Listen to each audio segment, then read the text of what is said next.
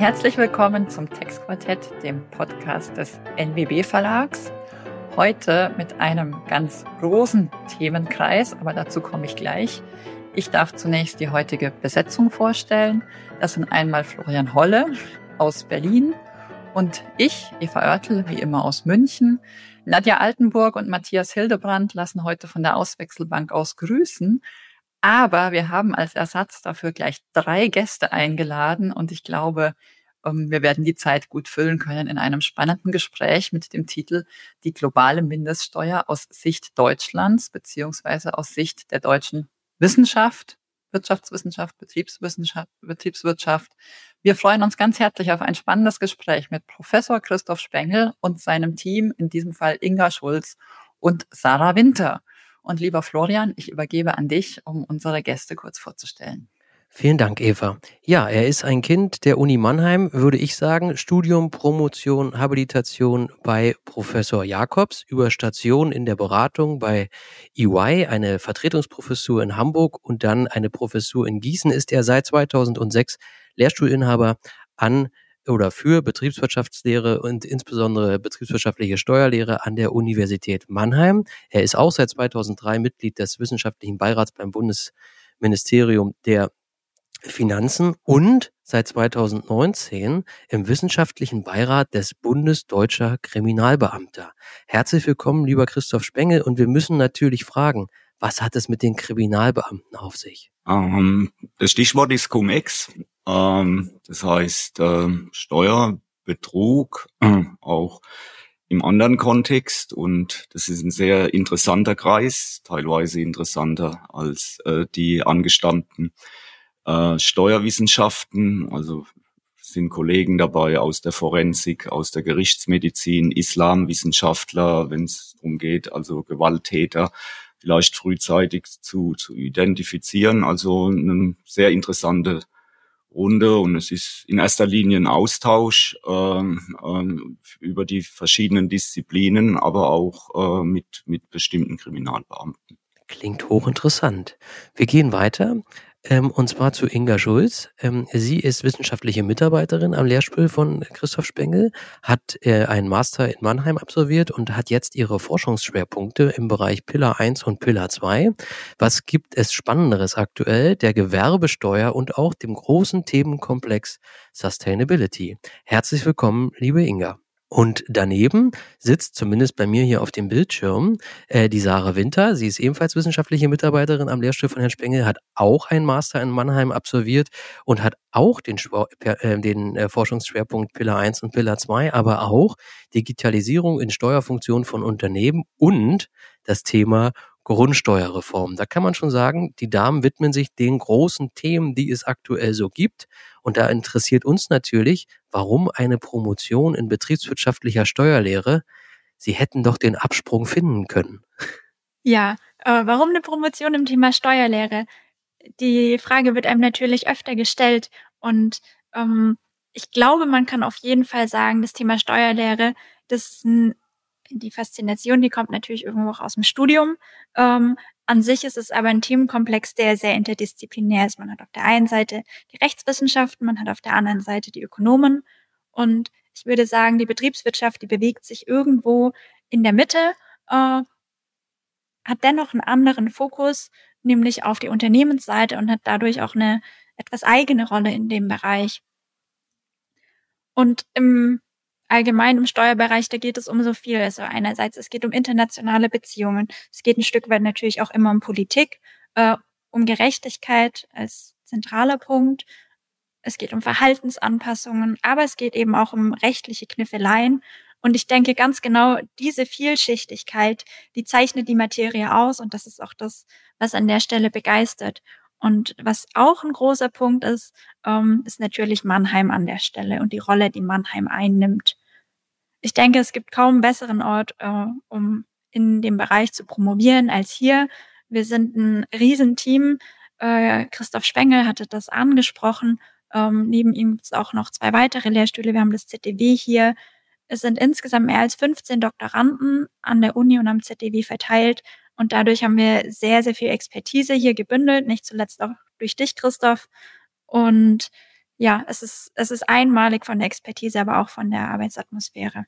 Die Hörer, das ist ja im Podcast so, dass man das Bild nicht sieht, ja. Aber bei Herrn Spengel, ähm, da rührt sich kein Mundwinkel. Der lächelt da nicht mehr, wenn sie das sagt. jetzt, jetzt doch, jetzt doch. Ähm, äh, Inga, hast du noch was zu ergänzen oder schließt du dich dem voll und ganz an? Ja, dem schließe ich mich natürlich äh, voll und ganz an. Bei mir war es halt so tatsächlich, ähm, dass ich für Steuern brenne, einfach seit der ersten Steuervorlesung, die ich im Studium hatte. Also es war, klingt vielleicht komisch, aber es war wirklich Liebe auf den ersten Paragraphen. Ähm, und daraufhin habe ich einfach einen Job gesucht, der halt nicht gewöhnlich ist, bei dem man nah auch an der Steuerpolitik einfach dran ist und gleichzeitig mit seiner Arbeit auch einen Impact haben kann, also wirklich etwas bewegen und halt Disku zu Diskussionen anregen und was Neues schaffen. Und dafür ist halt eine Promotion oder generell die Arbeit in der, in der Wissenschaft und zwar insbesondere in der ähm, betriebswirtschaftlichen Steuerlehre einfach perfekt. Liebe auf den ersten Paragraphen, das finde ich gut. Absolut. Und ähm, nach Abschluss der Promotion darf ich den Hinweis aufnehmen, dass auch die Finanzverwaltung immer gerne gute Leute einstellt und wir in Bayern zumindest, dafür kann ich sprechen, auch Betriebswirtschaftler einstellen. Also ähm, es gibt ein breites Chancenfeld. Ich freue mich drauf. Wir schaffen vielleicht jetzt den Transfer in den fachlichen Teil, ähm, vielleicht sogar ausgehend davon, dass Florian, du schon vorgestellt hast, dass Sarah unter anderem sich auch mit der Grundsteuerreform beschäftigt hat. Das war aus Sicht der Finanzverwaltung sozusagen das große Mammutprojekt des letzten oder des vorletzten und letzten Jahres und das große Mammutprojekt, das aus Sicht der Finanzverwaltung, aber sicherlich nicht nur aus unserer Perspektive vor uns liegt. Das ist die Mindeststeuer und die soll auch heute wieder Thema dieser Aufnahme sein. Und Ausgangspunkt äh, für unsere Gesprächsrunde sollen zwei Fachbeiträge sein, leider nicht aus dem NWB-Verlag, sondern in dem Fall aus der Zeitschrift Der Betrieb von diesem Jahr in einer Sonderbeilage erschienen ähm, und auch in der ständigen Berichterstattung der FAZ entsprechend aufgegriffen, in dem Fall von Manfred Schäfers, einem exponierten Journalisten im Bereich der Berliner Finanz- und Steuerpolitik. Und diese Beiträge aus der Mannheimer Schule von Ihnen, Herr Professor Spengel, und Ihrem Team, die widmen sich äh, im Überblick äh, sozusagen den Auswirkungen der globalen Mindeststeuer auf Deutschland, auf den deutschen Steuerstandort, die deutsche Steuerpolitik, das Haushaltsaufkommen, Compliance-Fragen werden aufgegriffen ähm, und etliches mehr thematisiert. Und all das wollen wir heute im Gespräch auch entsprechend mal miteinander aufgreifen und analysieren und skizzieren. Ähm, der erste Beitrag ähm, geht mehr oder weniger auf die Fragen Erfüllungsaufwand für Unternehmen ein und gibt einen Überblick über die Schätzung des Steueraufkommens und skizziert mehr oder weniger noch Folgen für den internationalen Steuerwettbewerb. Der zweite Beitrag ähm, beschäftigt sich mehr mit dem Zusammenspiel zwischen der globalen Mindeststeuer und steuerlichen Präferenzregimen und äh, thematisiert inhaltlich neue steuerliche Gestaltungsmöglichkeiten, die vielleicht trotz oder wegen der globalen Mindeststeuer ähm, existieren oder beachtet werden müssen oder sich äh, sozusagen am Horizont abzeichnen und ähm, beschäftigt sich auch mit der Frage, welche möglicherweise neuen Herausforderungen oder Auswirkungen dadurch auf den Steuerstandort Deutschland zukommen.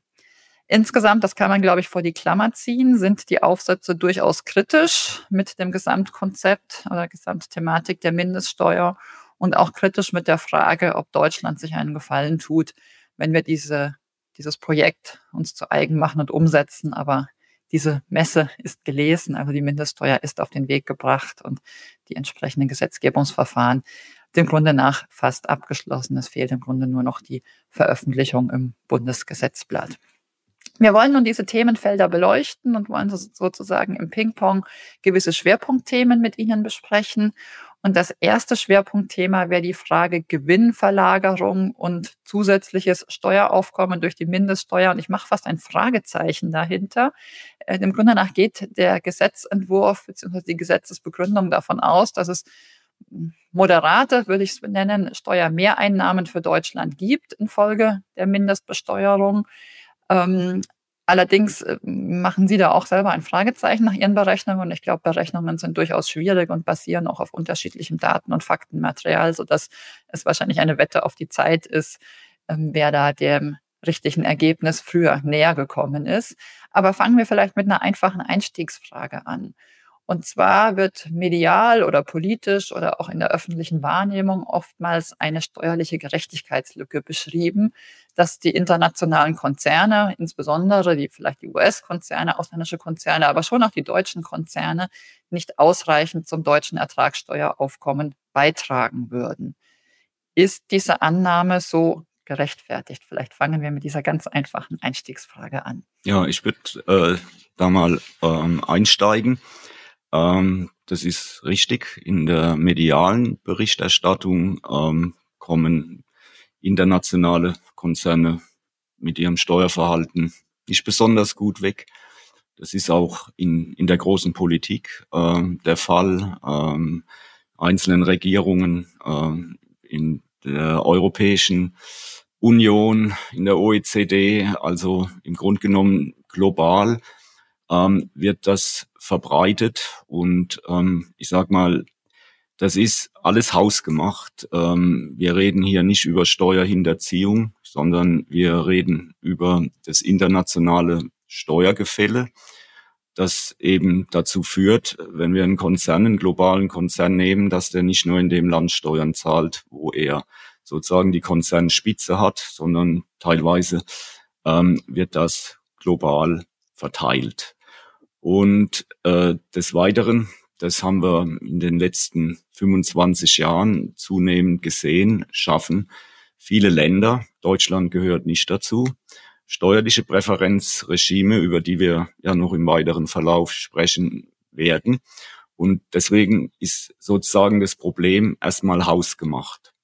Und das Zweite, was wir sagen müssen, also wir reden hier über Deutschland und deutsche Konzerne, auch wenn sie global agieren, zahlen einen hohen Anteil an Steuern, gerade auch ähm, in Deutschland. Und ähm, sind ein paar Konzerne aus anderen Ländern, also die, die US-amerikanischen, insbesondere die, sag ich mal, Technologiekonzerne, die ähm, fahren ein bisschen eine andere Strategie, aber für Deutschland kann man das nicht sagen. Also wer sich zum Beispiel die globale Steuerquote von der SAP anschaut, die sitzt hier in der Nähe in Waldorf, dann liegt die globale Steuerquote von der SAP über dem nominalen Steuersatz, dem Gewinnsteuersatz ähm, in Deutschland. Ne? Und das sieht vielleicht bei Oracle anders aus, aber wir müssen ganz deutlich den Punkt machen. Also deutsche Konzerne sind ehrliche Steuerzahler. Nichtsdestotrotz geht es um die Frage Gewinnverlagerungen. Ja, und es wird natürlich auch bleiben wir mal in diesem medialen Bild dargestellt, als sei es das einfachste der Welt, Gewinne von Land A in Land B zu transferieren. Ähm, unsere Hörer werden wissen, dass es da doch ganz schön viele Pferdefüße dabei gibt. Aber über welches Ausmaß von potenzieller Gewinnverlagerung, was ja dann auch, sagen wir mal, als Bemessungsgrundlage herangezogen werden könnte und über welche, welches Steueraufkommen wird denn auch in verschiedenen Studien mit Blick auf Deutschland gesprochen? Ja, wenn wir uns äh, verschiedene Studien anschauen, die für Deutschland auf ganz verschiedenen ähm, Datengrundlagen Abschätzungen getroffen haben, da können wir sagen, dass wir halt äh, von Gewinnverlagerungen ähm, auf, basierend auf Makrodaten in Höhe von 12 bis 55 Milliarden Euro reden, wobei die Studie mit der wohl besten Datengrundlage eben von Gewinnverlagerungen in Höhe von 8 bis 11 Milliarden ausgeht. Und die nutzen eben Country-by-Country-Reports. Das ist eine Studie vom IFO-Institut. Und mit diesen Gewinnverlagerungen gehen dann Steuerverluste einher und die werden geschätzt auf 1,4 bis 2 Milliarden Euro.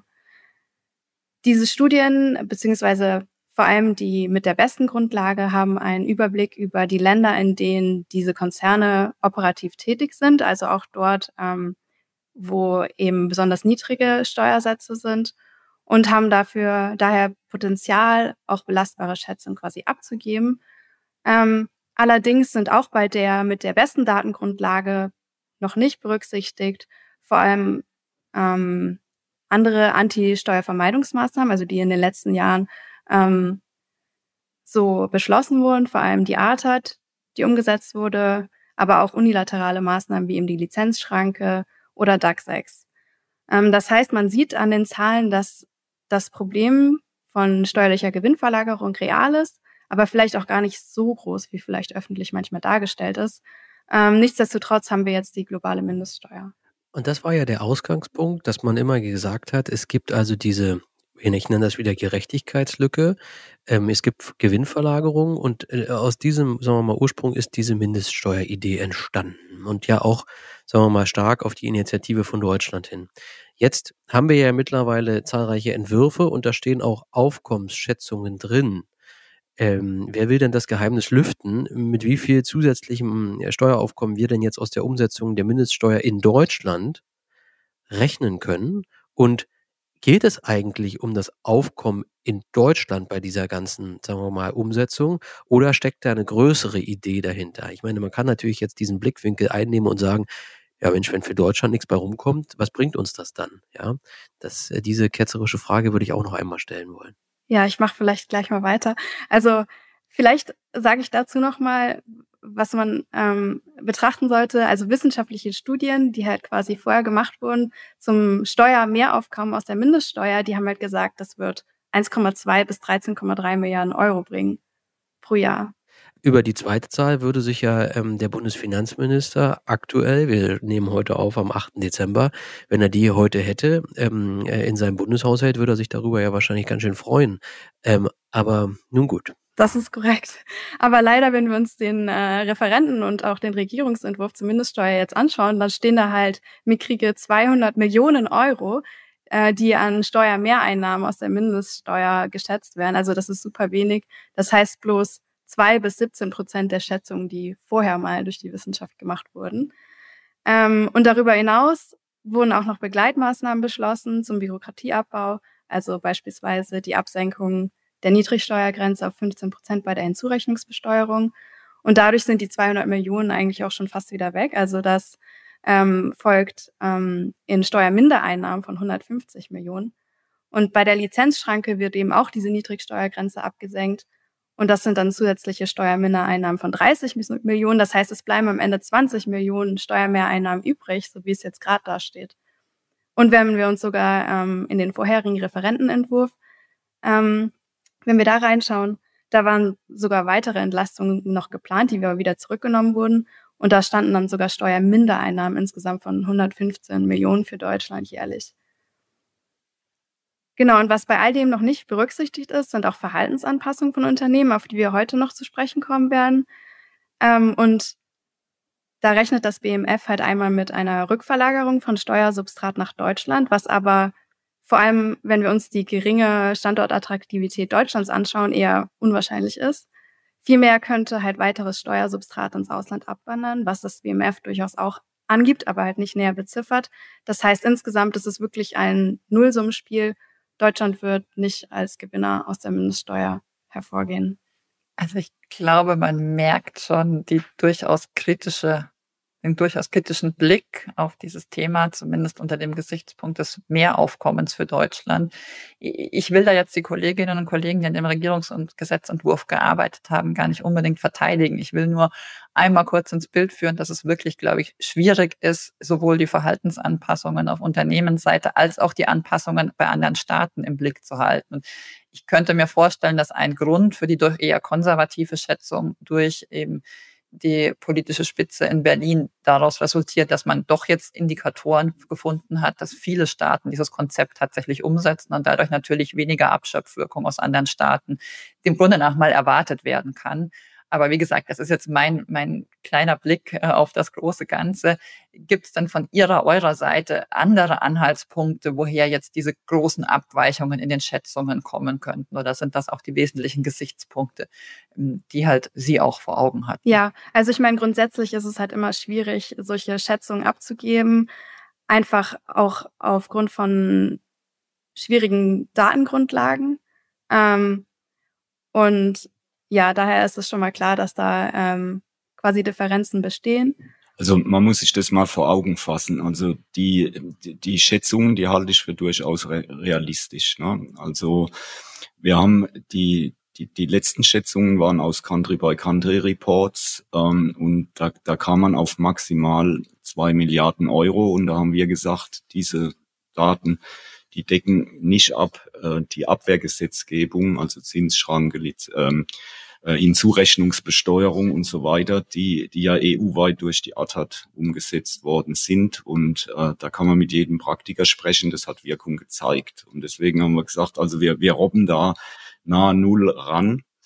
Und jetzt kommt der Gesetzgeber, beziehungsweise ja, der Gesetzgeber, das deutsche Parlament verabschiedet jetzt ein Umsetzungsgesetz, da steht drin 20 Millionen Euro, bringt das ohne Erfüllungsaufwand. Und ähm, das Ganze ähm, muss man äh, mal im Nachgang auch vor dem Verhältnismäßigkeitsgrundsatz, äh, der verfassungsrechtlich abgesichert ist, ähm, sehen. Und, und dass die Zuhörerinnen und Zuhörer mal ein Gespür für die 20 Millionen haben, also das jetzt ein bisschen auf Eis gelegte Wachstumschancengesetz, ja, äh, geht von Entlastungen in Höhe von sieben Milliarden Euro aus. Ne? Und, und 20 Millionen bei einem Gesamtsteueraufkommen von etwa 800 Milliarden in, in, in, Deutschland, äh, das ist wirklich unverhältnismäßig.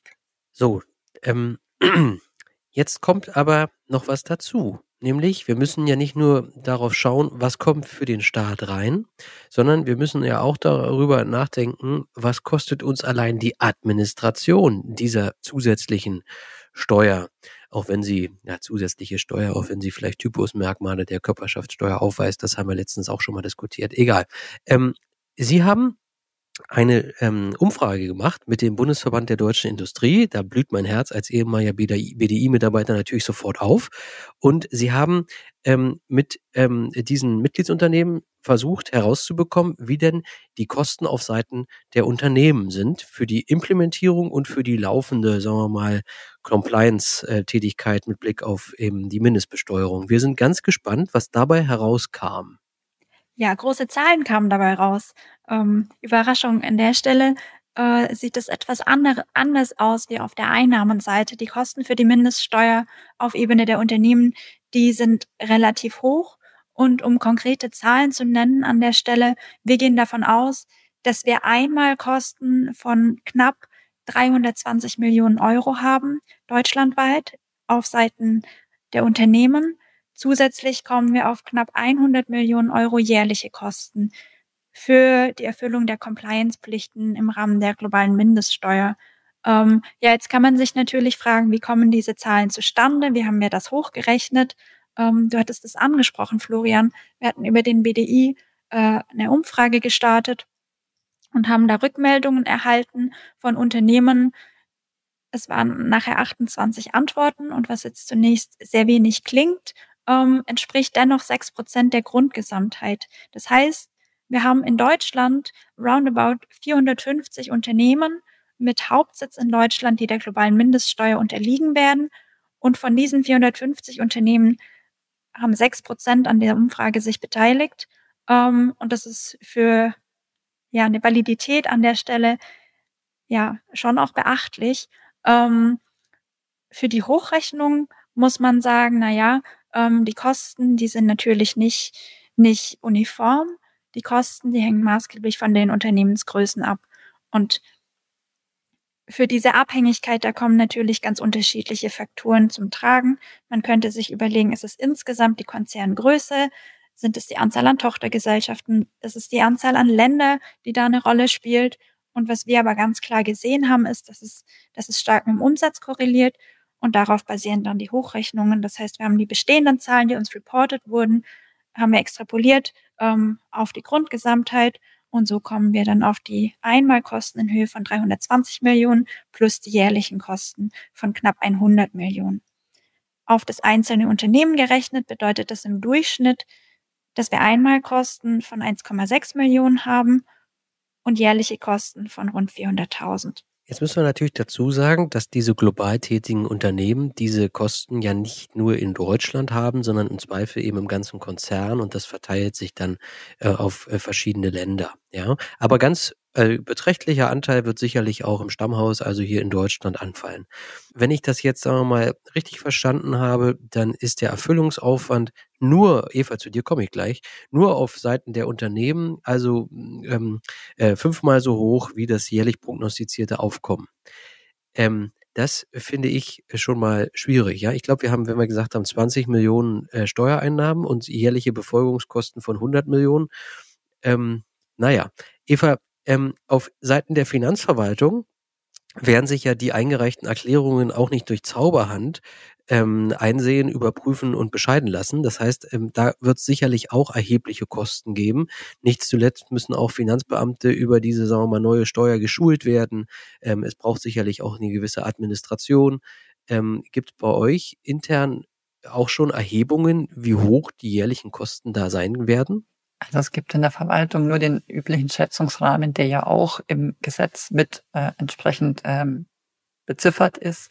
Äh, dem Grunde nach sind der Finanzbeamte erstmal da, egal für welchen Aufgabenbereich sie eingesetzt werden. Aber es ist klar, für die IT-Infrastruktur werden wir schon einiges an Kosten haben und für insbesondere Schulungsaufwand, möglicherweise auch dann bei der Administration erhöhte Reisetätigkeiten sicherlich auch. Aber ich glaube wirklich, der Ball liegt mehr bei den Unternehmen, weil die Unternehmen ja auch entsprechend hier die ganzen Berichtsketten ähm, in den spezifischen in den spezifischen Regionen der Welt sozusagen ähm, aufbauen müssen, um hier die Mindeststeuer entsprechend erklären und administrieren zu können. Also der Mehraufwand ist sicherlich bei den Unternehmen größer als in der Verwaltung. Dieser Einmalaufwand zur Implementierung ähm, auch eines Reporting-Systems und so weiter, bei der Zahl, die ihr genannt habt, ist sicherlich jedem Big Four-Berater, der in dem Bereich unterwegs sind, ähm, hat der Stern in den Augen bekommen. Die ein oder andere Next Ten-Berater wird wahrscheinlich auch dabei gewesen sein.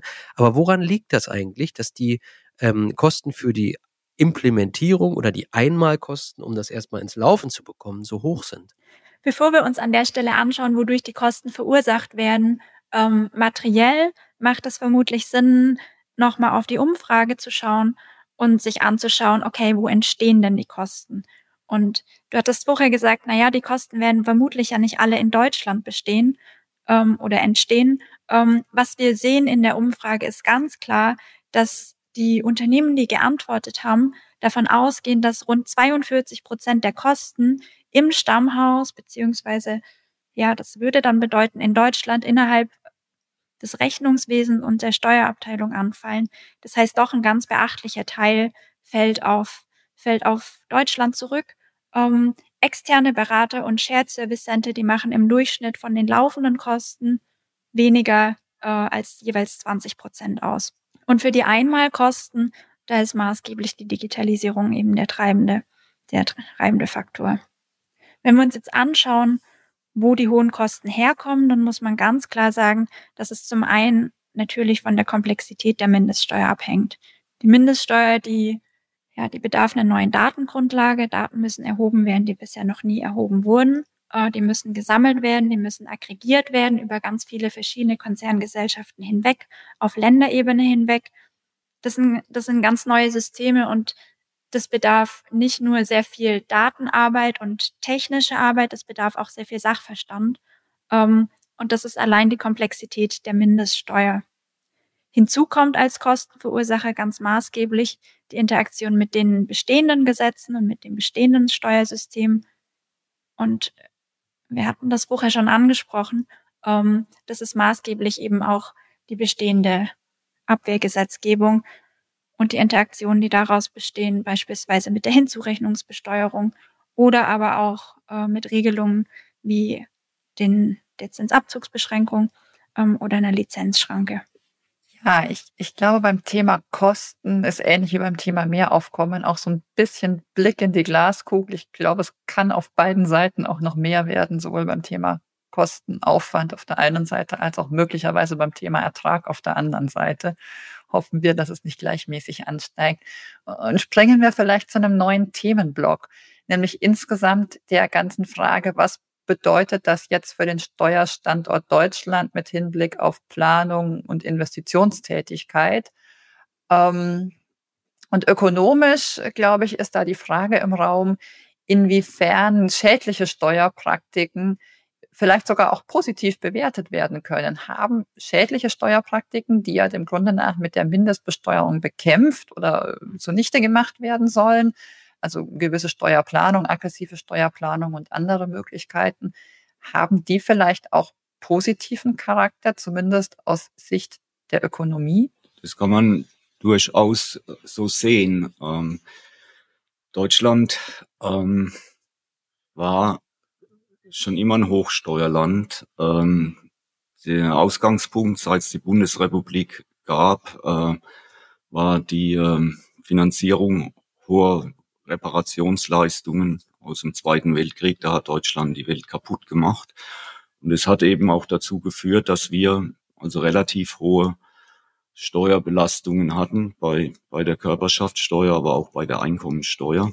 Also die jüngeren Zuhörer, äh, die, die wissen es nicht mehr, ähm, aber als ich studiert habe oder auch angefangen habe mit der Promotion, war der Körperschaftssteuersatz 56 Prozent. Und dann kam noch die Gewerbesteuer vom Ertrag, die Gewerbesteuer vom Kapital, eine Vermögenssteuer, ja.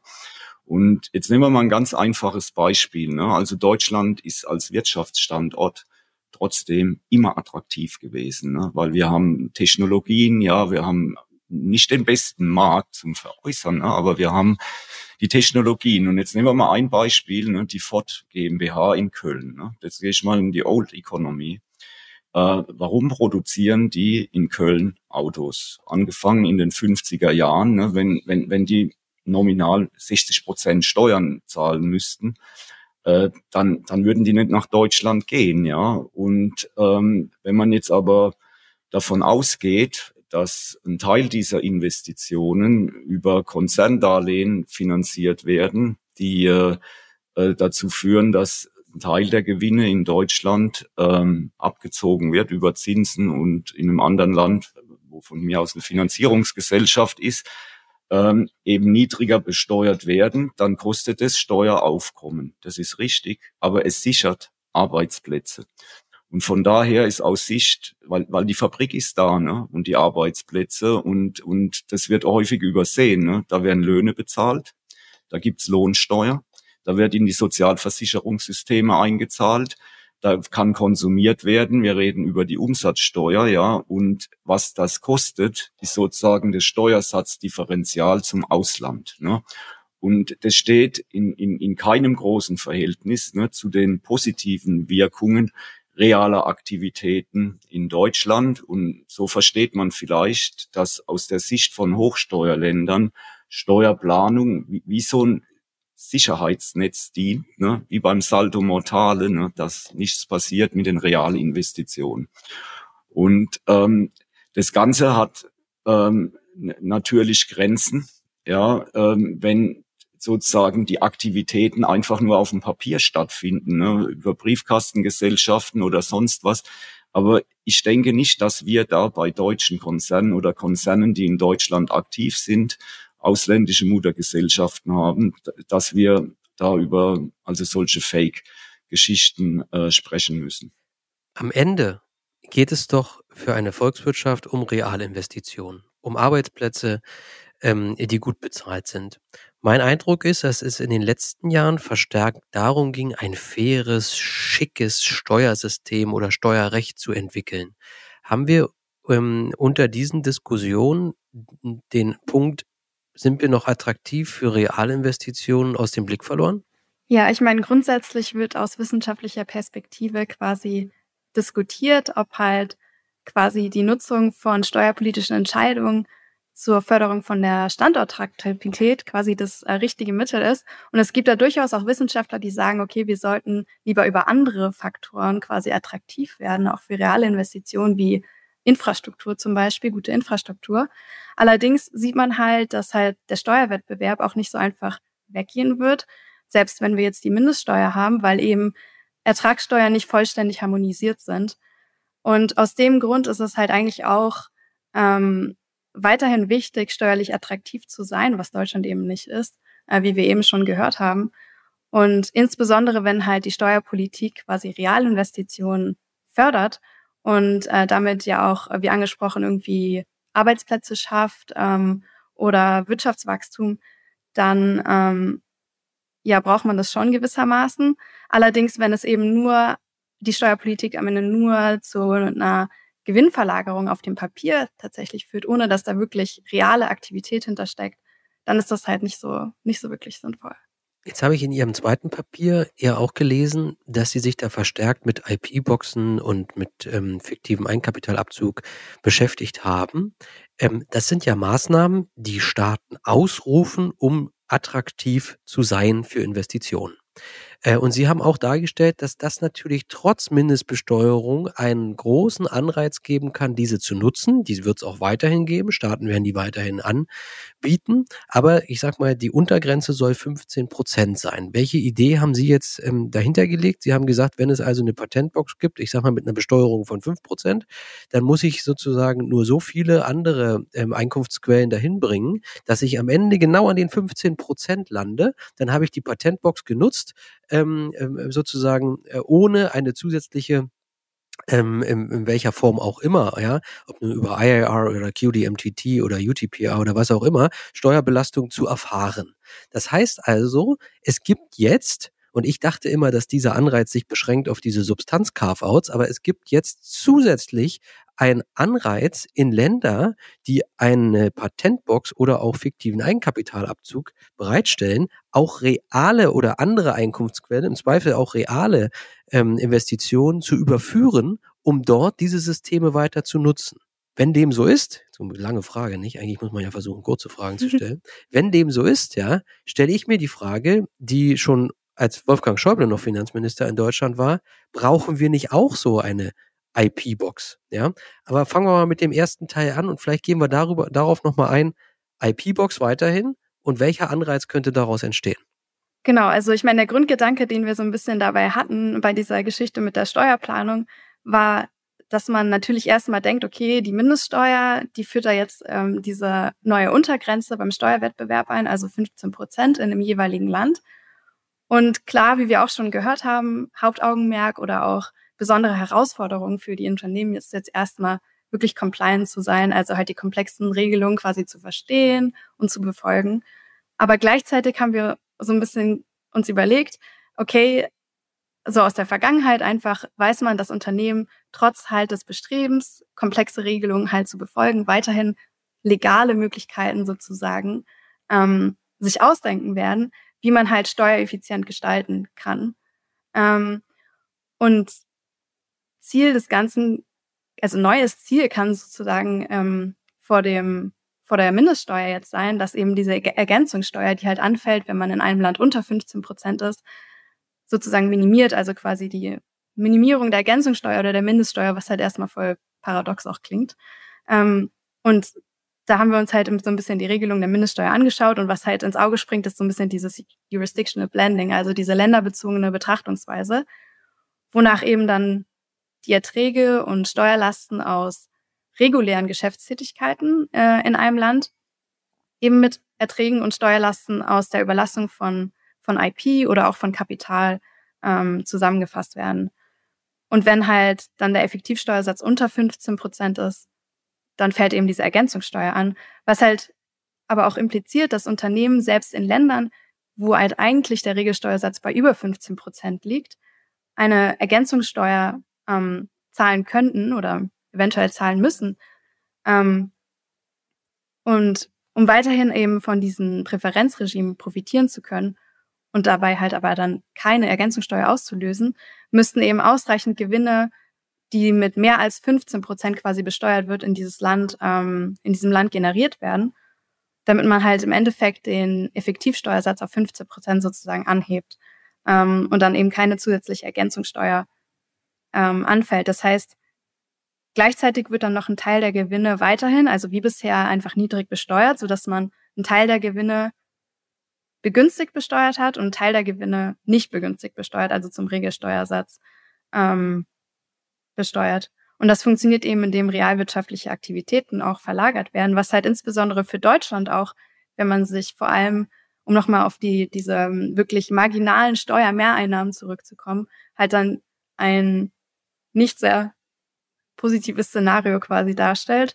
ähm, weil halt mittelfristig zumindest zusätzliches Steuersubstrat aus Deutschland auch abwandern kann. Und wenn dann dazu auch noch quasi realwirtschaftliche Aktivitäten abwandern, dann ist das halt auf jeden Fall unbedingt zu vermeiden und auf jeden Fall ein sehr negatives Szenario.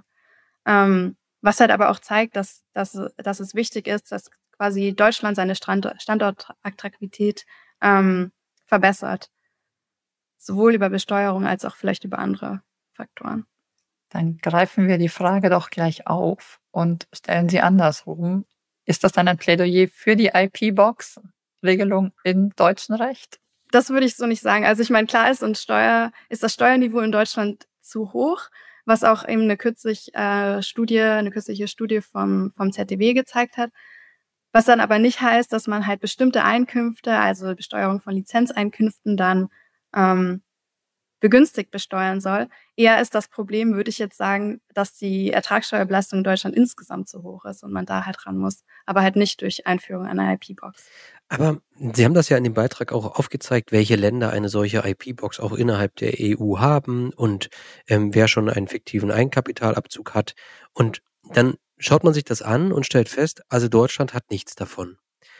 Ähm, und jetzt können wir natürlich in aller Schönheit ähm, sagen, dass das nicht gut ist, sowas im Steuerrecht zu haben und dass das ähm, äh, vielleicht unfair ist, äh, wie auch immer.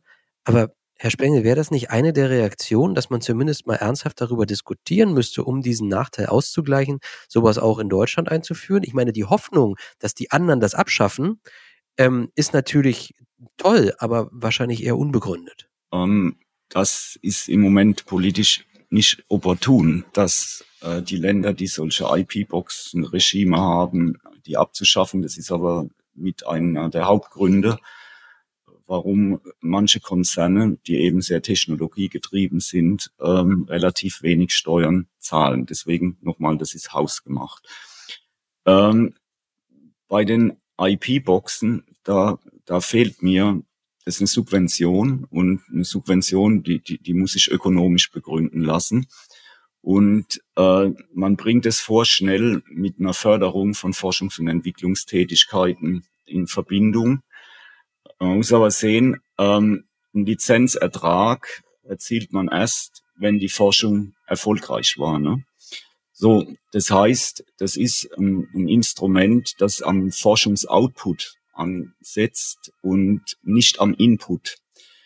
Und am Input, das heißt, man begünstigt die Aktivität, die Forschungs- und Entwicklungsaktivität. Und ähm, was ist denn die Rechtfertigung? Die ökonomische ist die, dass diejenigen, die forschen, nicht den ganzen Ertrag haben. Ne? Es gibt, gibt sogenannte Spillover-Effekte, dass also Konkurrenten, aber die Gesellschaft insgesamt davon profitiert, die Kosten aber nur beim forschenden Unternehmen anfallen. Und diese Kompensation durch eine steuerliche Forschungs- und Entwicklungsförderung, zum Beispiel durch Steuergutschriften, die ist gerechtfertigt, damit die Zuhörerinnen und Zuhörer das mal verstehen. Da mache ich zwei Beispiele. Wer mit einer wissenschaftlichen Einrichtung kooperiert in der Forschung, zum Beispiel im Pharmabereich, der muss davon ausgehen, dass ein Wissenschaftler dazu tendiert, seine Ergebnisse zu publizieren. Und damit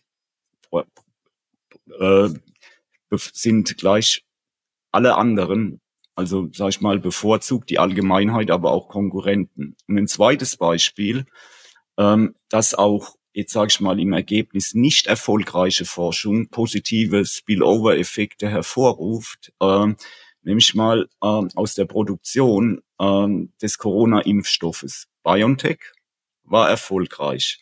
Da profitieren andere davon. CuraVec in Tübingen hat rund 450 Millionen Euro in den Sand gesetzt, und davon profitieren auch andere, weil jetzt jeder weiß, diese Technologie ist nicht zielführend, ja. Und das hat alles nichts mit einer IP-Box äh, äh, zu tun. Ähm, da gibt's keine ökonomische Rechtfertigung. Ne? Warum sollen Lizenzerträge niedriger besteuert werden als, als, als Zinsen oder ein Arbeitseinkommen? Also es ist ein ganz klarer Kompass aus, aus ökonomischer Sicht. Und das ein weiteres Argument ist, das ist auch sehr selektiv. Ne? Also rund 99 Prozent der globalen Patente findet man in fünf Sektoren. Ne? Im Handel findet man kein Patent, ja. Bei der Seeschifffahrt findet man kein Patent. Ne? Das ist dieses Selektive. Und, und, und es gibt da auch einige, sag ich mal, äh, Juristen, ne, auch in anderen Ländern, also die da durchaus auch einen Konflikt mit dem europäischen Beihilferecht ähm, sehen. Für mich das schlagende Argument, es gibt keine ökonomische Rechtfertigung. Da müssen wir nach anderen Maßnahmen schauen und Inga hat es ja gesagt, also das Steuerniveau in Deutschland im Schnitt 30 Prozent für Kapitalgesellschaften ist, ist, ist das höchste innerhalb der äh, OECD. Das leitet so ein Stück weit über. Deswegen glaube ich, Herr Spengel, haben Sie auch viele Jahre für eine ähm, ähm, Forschungsförderung geworben, nicht? Und ich erinnere mich, glaube ich, auch da an Kooperation mit dem BDI. Und es ist auch gut, dass wir eine haben. Vielleicht kann die nochmal ähm, mit der Bazooka oder einen anderen Wumms bekommen oder da gibt's ja jetzt in der Politik so Begrifflichkeiten. Ähm, äh, das wäre sicherlich dann auch ein ganz guter Ansatzpunkt. Aber wir kommen dann nochmal zu einer Frage mit Blick auf die Standortpolitik. Wir haben in Deutschland oder in, in, in der Europäischen Union zunehmend Richtlinien, die uns quasi einschnüren, Standortpolitik mit Steuerrecht zu betreiben. Jetzt haben wir eine Mindestbesteuerung, die setzt, sagen wir mal, den Sockel nach unten mit 15 Prozent, schnürt uns aber als Staat aufgrund eben dieser zugrunde liegenden Richtlinie auch wiederum ein. Wir haben darüber hinaus das Beihilfenrecht, scharfes Schwert, ja. Alles, was wir irgendwie machen und was äh, den Hauch einer Subvention ähm, hat, müssen wir irgendwie von der Kommission genehmigen lassen. Und auch dadurch wird's wieder enger. Und jetzt kommt noch hinzu, dass ähm, das Bundesverfassungsgericht die ähm, Verschuldung des Staates, sagen wir mal, auch sehr eng fasst da stellt man sich dann irgendwann die Frage, welche Maßnahmen außer die Steuer, den nehme ich jetzt vorweg, ja, außer das Absenken des Steuersatzes, bleiben eigentlich noch, um den Standort auch aus steuerpolitischer Sicht attraktiv zu gestalten? Entnehmen wir uns nicht alle Möglichkeiten, um nach außen hin attraktiv erscheinen zu können? Ja, ähm, das ist ein ähm, beachtliches Problem. Äh, und lassen Sie uns über die EU als, als Ganzes sprechen. Ne? Wir reden ja hier um über die Umsetzung einer EU-Richtlinie und das ist nicht die erste. Also was wir seit ähm, Aufnahme des BEPS-Prozesses, ne, der, der betrifft also die OECD-Länder, der betrifft das sogenannte Inclusive Framework von, von über 140 Nationen, die da beteiligt sind, was wir da gesehen haben, dass die Europäische Union im Hinblick auf einzelne Maßnahmen, das betrifft insbesondere die Abwehrgesetzgebung, ne, Anti-Tax Avoidance Directive, dass wir uns sozusagen Mindeststandards gegeben haben im Sinne einer harmonisierten Lösung. Und diese Standards, die können nur einstimmig wieder geändert werden. Und das ist ein Problem, weil diese Standards gelten nicht in China, die gelten nicht in den USA. Und damit, so habe ich das mal bezeichnet, haben wir uns ein Korsett angelegt und das Korsett wird immer enger, weil wir jetzt auch noch einen Mindeststeuersatz haben, ne, der, der sozusagen auch die legale Steuerplanung ne, auf 15 Prozent begrenzt. Ne, drunter komme ich im Normalfall nicht. Ne, und das haben die US-Amerikaner oder die Chinesen, die haben das nicht. Und das ist ein Problem. Das ist, glaube ich, den meisten Politikern, aber auch den Praktikern gar nicht bewusst, ja. Also wenn wir eine Zinsabzugsbeschränkung haben, ja, und wir haben es ja jetzt in den letzten zwei Jahren gesehen, ne, dass der Zins mit der Inflation, so erwartet man auch, dass der ansteigt, ne, und dann kann man auf einmal ein Problem mit einer Abzugsbeschränkung. Aber wir können keine Freigrenze, ja, in der Zinsschranke verändern, weil das EU-Recht hier Mindeststandards setzt, ne, und das ist gefährlich. Die Frage, die ich gerade so, sagen wir mal, emotional vorgetragen habe, war übrigens die Frage aus dem Off von Matthias Hildebrand. Ähm, Matthias, jetzt, äh, das äh, wollte ich nicht vorwegnehmen. Ähm, ich möchte aber noch mal einen Punkt ergänzen. Wir tun ja so, als ob wir uns aus jeglichem Steuerwettbewerb verabschieden wollen. Aber wenn wir doch ehrlich sind, ist doch der Standortwettbewerb weiterhin ein großes Thema. Wenn ich darüber nachdenke, dass bei Magdeburg eine Chipfabrik entstehen soll, die mit 10 Milliarden gefördert wird. Ja? Oder gar nicht weit von meinem Büro hier, vielleicht eine Viertelstunde, äh, hat ein Autobauer aus den USA eine große Fabrik gebaut. Ja? Und auch da natürlich signifikant Fördermittel erhalten. Das heißt, der Standortwettbewerb findet natürlich jetzt woanders statt. Ja? Und ist es dann nicht genauso unfair, wenn eine Volkswirtschaft, die so groß und so stark ist wie Deutschland, mal eben 10 Milliarden für eine Chipfabrik ausrufen kann, ein anderer Staat, wie ich sag mal ein vielleicht kleinerer Staat, ein Entwicklungsstaat, hat diese finanziellen Möglichkeiten aber gar nicht. Ja? Ähm, machen wir uns da nicht irgendwie auch unehrlich? Das kann man so sehen. Also ich nehme halt äh, anstatt äh, Steuerentlastung nehme ich Bargeld in die Hand als als als Staat Und äh, das führt unmittelbar zu der Frage, ne, ähm, ist das fair? Ne? So wie wir über eine faire Steuerverteilung reden, ja, das ist völlig richtig. Ne? Die Bottomline ist nicht der Gewinn nach Steuern, ja. Und ähm, wir sind da nicht die einzigen in Deutschland. Und ich sage mal, ein aktuelles Beispiel ist äh, der, der, der Industriestrompreis. Ne? Also Energiekosten sind zu hoch und dann wird ein Deckel drauf gemacht. Ne? Und Stromkosten sind genauso Aufwendungen wie Steuern. Ne? Und da wird sozusagen das eine durch das andere substituiert.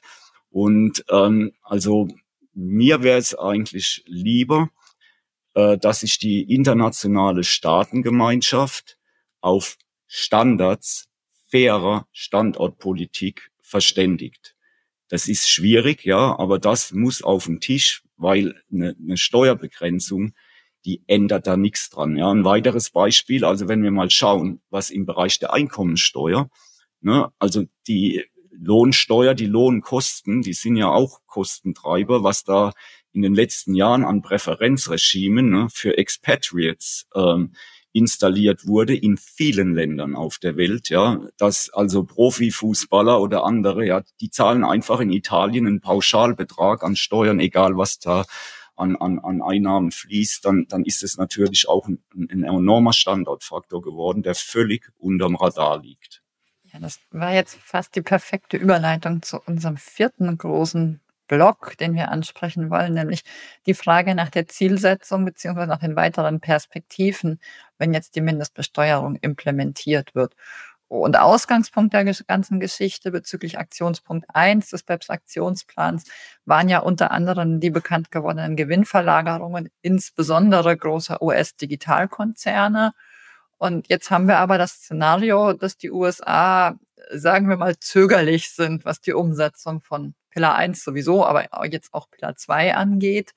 Ähm, und andere Staaten wie die BRICS-Staaten dem Grunde nach auch nicht zwingend voranschreiten oder federführend ähm, sozusagen bei der Umsetzung ähm, die Spitze der Bewegung bilden.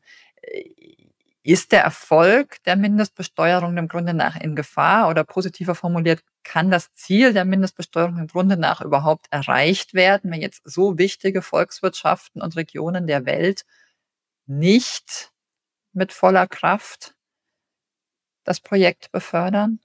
Ich würde die Frage an der Stelle gern mal aufteilen. Und zwar ich glaube, wenn man davon spricht, ähm, erfüllt die Mindeststeuer ihr Ziel, muss man sich erstmal ganz klar fragen, was ist dann das Ziel? Oder wie möchten wir dieses Ziel messen? Messen wir dieses Ziel, wie gerade angesprochen, eben darin, dass der zwischenstaatliche Wettbewerb zurückgehen soll oder die Gestaltungsmöglichkeiten von Unternehmen, dann, das haben sowohl Christoph als auch Inga gerade ausführlich ausgeführt, dieses Ziel kann nicht erreicht werden, ganz unabhängig davon, ähm, welche Staaten sich an der Mindeststeuer beteiligen oder nicht. Wenn man die Mindeststeuer betrachtet als Maßnahme, die es schaffen soll, der globalen Steuerplanung und dem globalen Steuerwettbewerb eine Bottomline einzufügen mit 15 Prozent.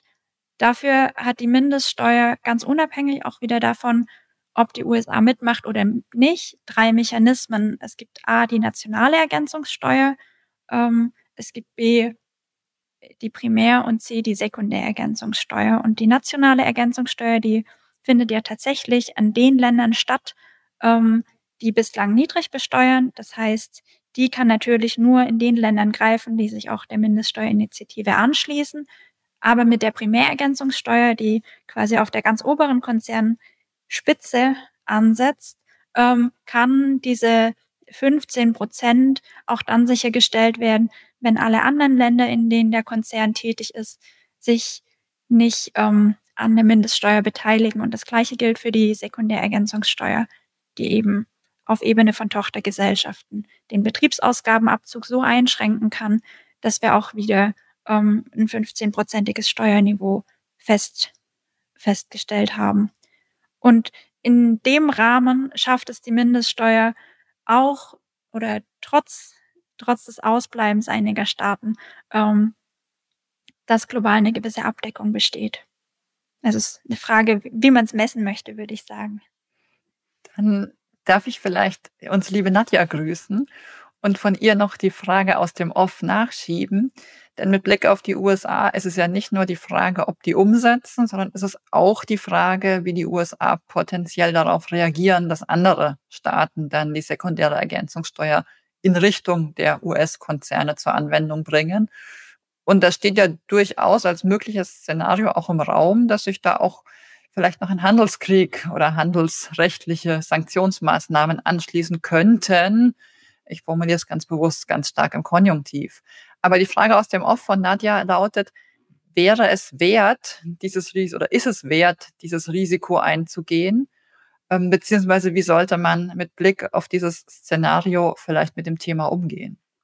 Ja, die Problematik, dass man dadurch einen Handelskrieg auslösen kann, das ist natürlich, ich nenne es mal ein Horrorszenario, äh, gerade wenn man sich überlegt, was, was für eine ökonomische Stärke die USA hat. Ähm, und ich denke, dass man die globale Mindeststeuer als, als Ausgangspunkt dafür nimmt, dass so ein Handelskrieg entstehen kann, das soll natürlich nicht das Ziel sein und das gilt es auch zu vermeiden. Ähm,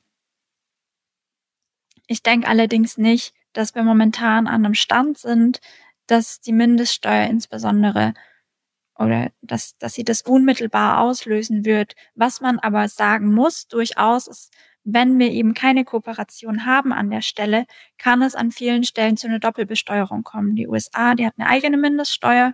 Ähm, wenn wir UTPR erheben auf Einkünfte, die auch in der USA der eigenen lokalen Mindeststeuer unterliegen, haben wir für Unternehmen eine doppelte Belastung. Und das ist natürlich auch in keinster Weise gewünscht. Ähm, wir machen gleich weiter, Eva, aber da muss ich natürlich nochmal was zu sagen, weil das ist ja das, womit ich mich ein halbes Jahr in Amerika beschäftigt habe.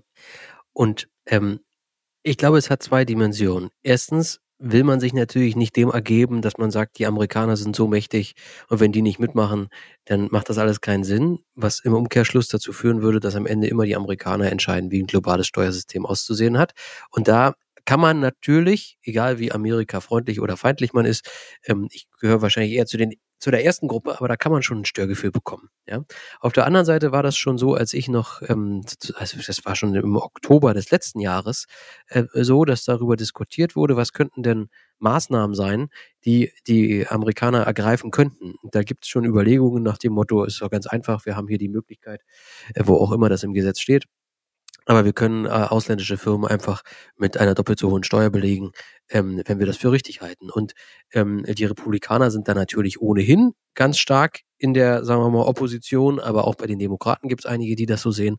Und diese Gemengelage würde ich nicht unterschätzen. Und am Ende geht es dann darum, wie qualifiziere ich die CAMT oder Book Minimum Tax oder Guilty und so weiter und so fort. Und dann führt das wieder zu Fragen, sind wir bereit, da Ausnahmen für die Amerikaner zu machen. Ja? Und damit weichen wir natürlich diese, sagen wir mal, in der reinen Theorie entwickelte Mindeststeuer irgendwie wieder auf. Ja? Und damit wird das System schlechter. Und äh, am Ende kann man schon die Frage stellen, macht das überhaupt noch einen Sinn? Ja? Wenn eben die USA oder auch andere große Staaten nicht mitmachen. Ich würde es jetzt gar nicht so problematisch sehen. Also aus amerikanischer Sicht würde ich sagen, lass doch die Europäer machen. Ähm, in dem Sinne, was sie wollen. Ne? Also die, die, die Amerikaner sind ja wie alle, alle. Die Amerikaner sind ja nicht besonders betroffen. Alle, die in Europa unternehmerisch tätig sind, von, von dieser Mindeststeuer betroffen. Ne? Aber das heißt nicht, dass jeder US-Konzern davon betroffen ist. Ne? Also alles, was sozusagen außerhalb der, der EU an Aktivitäten äh, passiert, ist, ist davon nicht betroffen. Ja, und das heißt, äh, wir haben uns da ein Korsett angelegt. Ne? Wir in Europa. Ne? Und deswegen würde ich auch sagen, die Chinesen, die, die, die müssten uns eigentlich danken. Ne? Also die müssten uns danken, ja, ähm, was wir jetzt da gerade wieder beschlossen haben. Ne? Aber nur mal, ich nehme auch was, was, was Eva gesagt hat. Also ich sage mal nicht auf die leichte Schulter. Ja, also man, es ist schwer zu vermitteln. Ja, und ähm,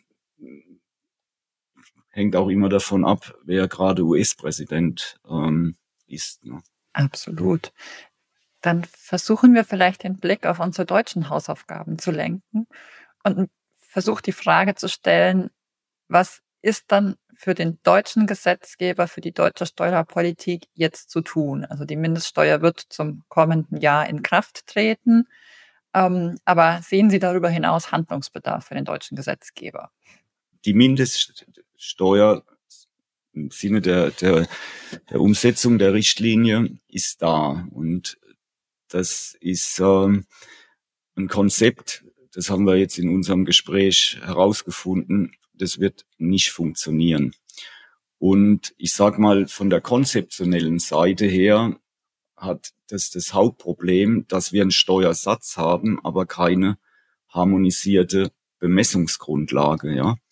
Ähm, und das macht das Ganze also ebenso kom komplex, ne, dass wir sagen, wir gehen hier von einem IFRS-basierten Mindeststeuersatz aus und dann müssen wir jede Menge Anpassungen machen, also gerade auch ne, bei abweichenden steuerlichen Gewinnermittlungsvorschriften, das ganze Thema latente Steuern und, und deswegen ist die, die Mindeststeuer so komplex. Das heißt, wenn ich den Weg, den habe ich jetzt eingeschlagen, dann ähm, sollte ich mir auch Gedanken machen in Europa, ob es eine stärkere Angleichung der Gewinnermittlungsvorschriften gibt. Und da liegt ja ein Richtlinienvorschlag vor vom September diesen Jahres, die sogenannte BFIT, ne? Business in Europe Future for Income Taxation. Ähm, wer sich das mal anschaut, der wird feststellen, das funktioniert nicht, weil die BFIT-Bemessungsgrundlage konzeptionell wieder ganz anders ist als die Bemessungsgrundlage für den effektiven Mindeststeuersatz. Also gelinde gesagt, das ist handwerklich, also vom, vom, vom allerletzten, was die Kommission da vorgelegt hat. Aber das ist sozusagen ein wichtiger Faktor, an dem soll man arbeiten und äh, das ist machbar. Das Zweite ist, ähm, also das braucht ein bisschen zu verstehen, was eigentlich die Mindeststeuer aussagt. Die sagt, ein Steuerniveau von 15 Prozent ist okay. Und wenn es da drunter liegt, dann ist es nicht okay. Dann kommt es entweder zur Hinzurechnung auf die 15 Prozent oder der Abzug wird eben begrenzt auf die 15 Prozent. Und jetzt schauen wir uns mal auch unsere EU-weite Abwehrgesetzgebung an. Machen wir zwei Beispiele. Machen wir nur die Hinzurechnungsbesteuerung und danach die Zinsschranke. Ne? Also die Hinzurechnungsbesteuerung, die wir in Deutschland haben, das ist Mindeststandard EU-Recht, aber alles, was wir da im Paragraphen 7 fortfolgende haben, also vor allem ne, der, der, der, der Aktivitätskatalog der Einkünfte und dann abgeleitet äh, passive Einkünfte, das können wir eigentlich alles streichen. Ne, weil die Mindeststeuer sagt, was unter 15 Prozent im Ausland versteuert wird, wird, also wenn es keine nationale Top-Up-Tax gibt, mit, mit 15 Prozent belastet. Wir brauchen die Hinzurechnungsbesteuerung, so wie wir sie haben, nicht mehr. Und es sollte eigentlich für alle Steuerpflichtigen gelten, dass wir ein einheitliches Außensteuerrecht haben. Jetzt nehmen wir mal die Zinsschranke. Ne? Die Zinsschranke, jetzt kommen wir sozusagen, wenn wir jetzt nichts machen und nächstes Jahr fällt uns das auf die Füße, ja, weil wir haben die Zinsschranke, den Paragraph 4 und Paragraph 8a, dann Körperschaftssteuergesetz, ne, dann kommen wir durch, wir haben Nettozinsaufwand, ja, der, der, der ist über der Freigrenze, ne, und jetzt machen wir mal ein Beispiel, sag ich, jetzt gelingt mir sozusagen der Eigenkapital-Escape. Ne? Also dass man sagt, die Eigenkapitalquote in Deutschland entspricht entweder ungefähr der konzernweiten Eigenkapitalquote, dann ist ein Zins abzugsfähig. Ne? Jetzt läuft er in Land mit unter 15 Prozent, dann greift die Mindeststeuer. Ne? Dann sage ich mal, von der Logik her, nochmal, ist die Mindeststeuer der Standard. Und jetzt mal angenommen, ähm, ich komme sozusagen mit meinem Nettozinsaufwand äh, in ähm, EBITDA-Problem, ne? ähm, dann widerspricht es der Logik der Mindeststeuer, ja, weil ich muss immer die 15 Prozent im Auge haben. Das heißt, die ganze Zinsschrankenregelung, die wir EU-weit haben, die muss an die Logik der Mindeststeuer angepasst werden. Und wenn man der Logik folgt, also da arbeiten wir auch gerade dran, also das ist ein total interessantes Thema, dann kann am Ende vielleicht sogar ein einfacheres Außensteuerrecht entstehen, das verständlicher ist und keine komplizierten Detailregeln braucht. Wir brauchen auch keine Lizenzschranke mehr. Ne? wir, wir brauchen kein Steueroasenabwehrgesetz. Ne? Also das, das, das sind sozusagen mal die, die Megatrends, ne? die, die bespielt werden müssen. Und es ist einiges. Aber es könnte auch leichter werden. Ne? Also was die ganzen Compliance ähm, Anforderungen, aber auch die administrativen An Anforderungen. Eva, ich, ich glaube einfach nicht, dass ein Finanzbeamter versteht, wie eine IFRS-Steuerquote berechnet wird. Dafür sind, sind die nicht ausgebildet und da müssen sie geschult werden. Aber das, das ist teuer, das ist sehr, sehr teuer. Wir werden mal gucken, ob wir das Plädoyer im Bundestag, äh, im Bundestagradio in der Dauerschleife abspielen können. Ja.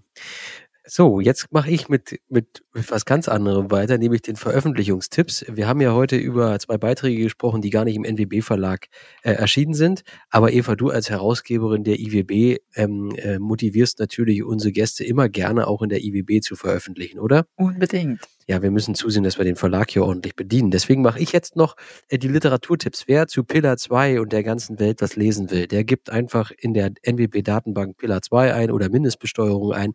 Ich könnte das jetzt hier alles vortragen, aber das macht die Sache nicht besser. Ähm, recherchieren Sie selbst. Ähm, da gibt's ganz viel zu lesen. Was wir am Ende immer machen, und unsere Hörer kennen das, sind die Schlussfragen.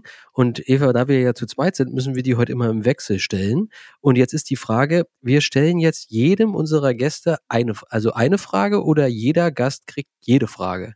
Jeder Gast kriegt jede Frage. Das ist unser Highlight im Podcast. Okay, dann fange ich auf meinem Bildschirm links unten an mit der Inga. Ökonomie oder Juristerei?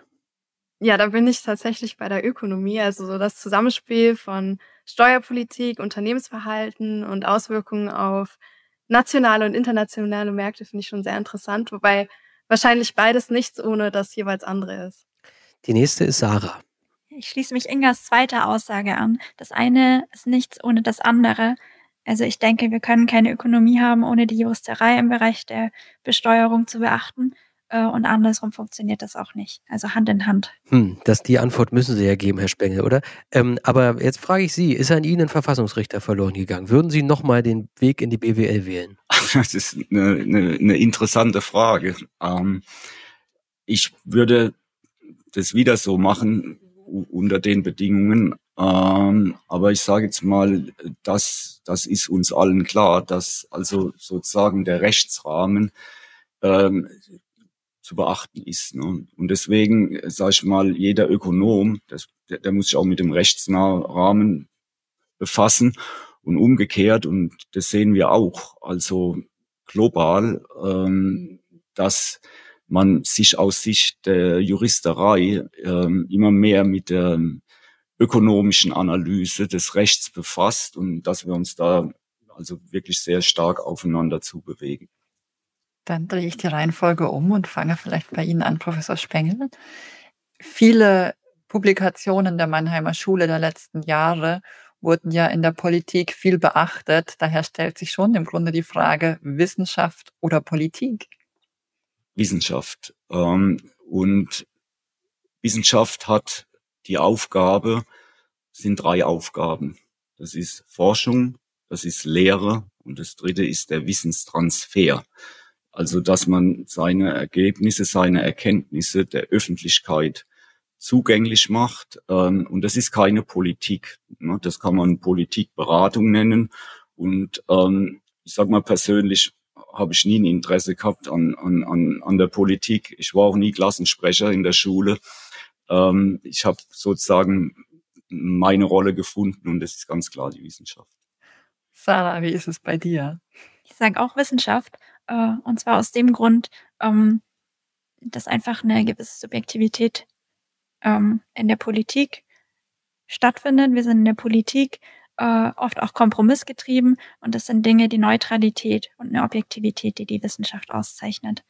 Und last but not least, liebe Inga, wenn Berlin rufen würde. Ja, ich bin tatsächlich auch bei der Wissenschaft, aber halt eine, die dann eben die Politik, die evidenzbasierte Politik in Berlin vielleicht äh, unterstützt, also dann auch wirklich Ergebnisse liefert, die halt die Steuerpolitik voranbringt. So, den Elfmeter muss ich jetzt ins Tor schießen. Vielleicht ist das eines der Probleme der deutschen Politik, dass die hellsten Köpfe nicht in der Politik tätig sein wollen. Ähm, zu guter Letzt, Pillar 1 oder Pillar 2? Wir haben ja heute nur über Pillar, 1, Pillar 2 gesprochen, deswegen ist die Frage ähm, mehr als berechtigt. Für was würden Sie sich entscheiden? Also, Inga, ich fange mit dir an. Ja, also Pillar 2 ist natürlich aus unserer wissenschaftlichen Perspektive auch super interessant zu analysieren. Da brennen wir auch für, wie man jetzt auch gesehen hat. Ähm, vor allem, wenn es dann auch um die Interaktion mit anderen Regelungen und so weiter geht. Aber bei Pillar 1 passiert halt auch gerade super viel. Da steckt auch sehr viel Musik drin. Ähm, das heißt, Pillar 2 ist quasi jetzt zum Ende des Jahres abgeschlossen, mehr oder weniger. Es kommt Pillar 1, vielleicht, vielleicht auch nicht. Daher bin ich jetzt einfach mal bei Pillar 1. Sarah, du bist die Nächste. Wenn man jetzt in die Glaskugel schauen könnte und sagen könnte, die eine oder die andere Initiative, also vor allem bei Pillar 1, wird sie umgesetzt, ja oder nein? Ich würde sagen, wenn Pillar 1 umgesetzt wird, bin ich bei Pillar 1, ähm, weil sie eben eine Umverteilung der Besteuerungsrechte ein Stück weit auch zugunsten der weniger entwickelten Staaten zum Ziel hat äh, und da ja auch ganz gut aufgestellt ist. Ja, wenn, wenn Pillar 1 nicht umgesetzt wird, da sind wir tatsächlich sehr stark von vom Mitmachen der USA abhängig, ja, dann müssen wir uns mit Pillar 2 begnügen. Und wir haben viel Negatives heute über Pillar 2 geredet, äh, aber Pillar 2 hat auch viel erreicht schon. Und zu guter Letzt, Herr Spengel. Ja, ähm, also das heißt ja nicht von ungefähr Pillar 1 und Pillar 2, weil das gehört ja irgendwie zusammen. So war es ja auch von der OECD und dem Inclusive Framework gedacht. Und ähm, Sarah hat es anklingen lassen. Also Sarah, Inga und ich ähm, arbeiten gerade an einem, an einem Papier äh, in enger Abstimmung äh, mit der OECD, äh, wo es um die Frage geht, also welche zusätzlichen Besteuerungsrechte äh, würden denn äh, durch Pillar 1, also dieser umsatzbasierten Übergewinnaufteilung, äh, an Entwicklungsländer kommen. Und bei der ganzen Diskussion, also ist mir, aber auch Sarah und Inga aufgefallen, das ist das Megathema. Ne? Und zwar geht es um eine zwischenstaatliche Verteilungsgerechtigkeit und zwar von reich zu arm. Und das ist für unsere, also globale Gesellschaft, also das Thema überhaupt. Und äh, um das mal zu verstehen, ja, also Google hat in Deutschland zwei Tochtergesellschaften. Ne? Ich glaube in Hamburg und in Köln, äh, in, in, in München. Ähm, in Kolumbien hat Google nicht mal eine Webseite. Ne? Also für die ganzen südamerikanischen, spanisch sprechenden Länder gibt es eine Webseite. Ne? Da ist also nichts vorhanden.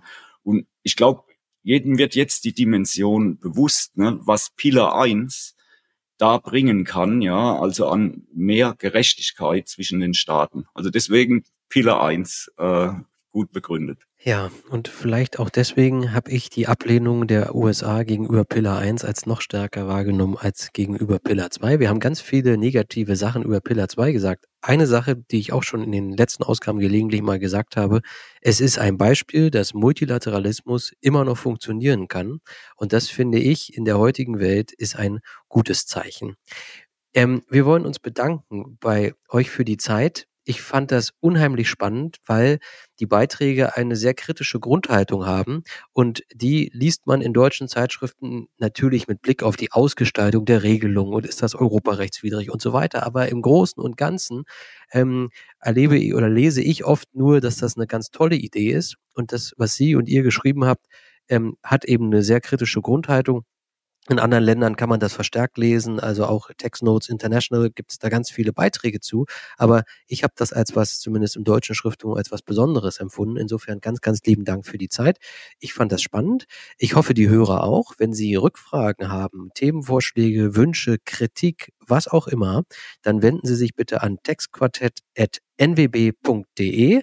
Wir beantworten jede E-Mail, die da kommt. Klammer auf, ganz so viele sind es nicht. Wir grüßen nochmal an Eva äh, nicht an Eva, sondern wir grüßen nochmal an Nadja und an Matthias, die heute auf der Auswechselbank waren, die Sie aber, wen auch immer davon, in der nächsten Ausgabe wiederhören ähm, und ähm, sagen Tschüss, auf Wiederhören.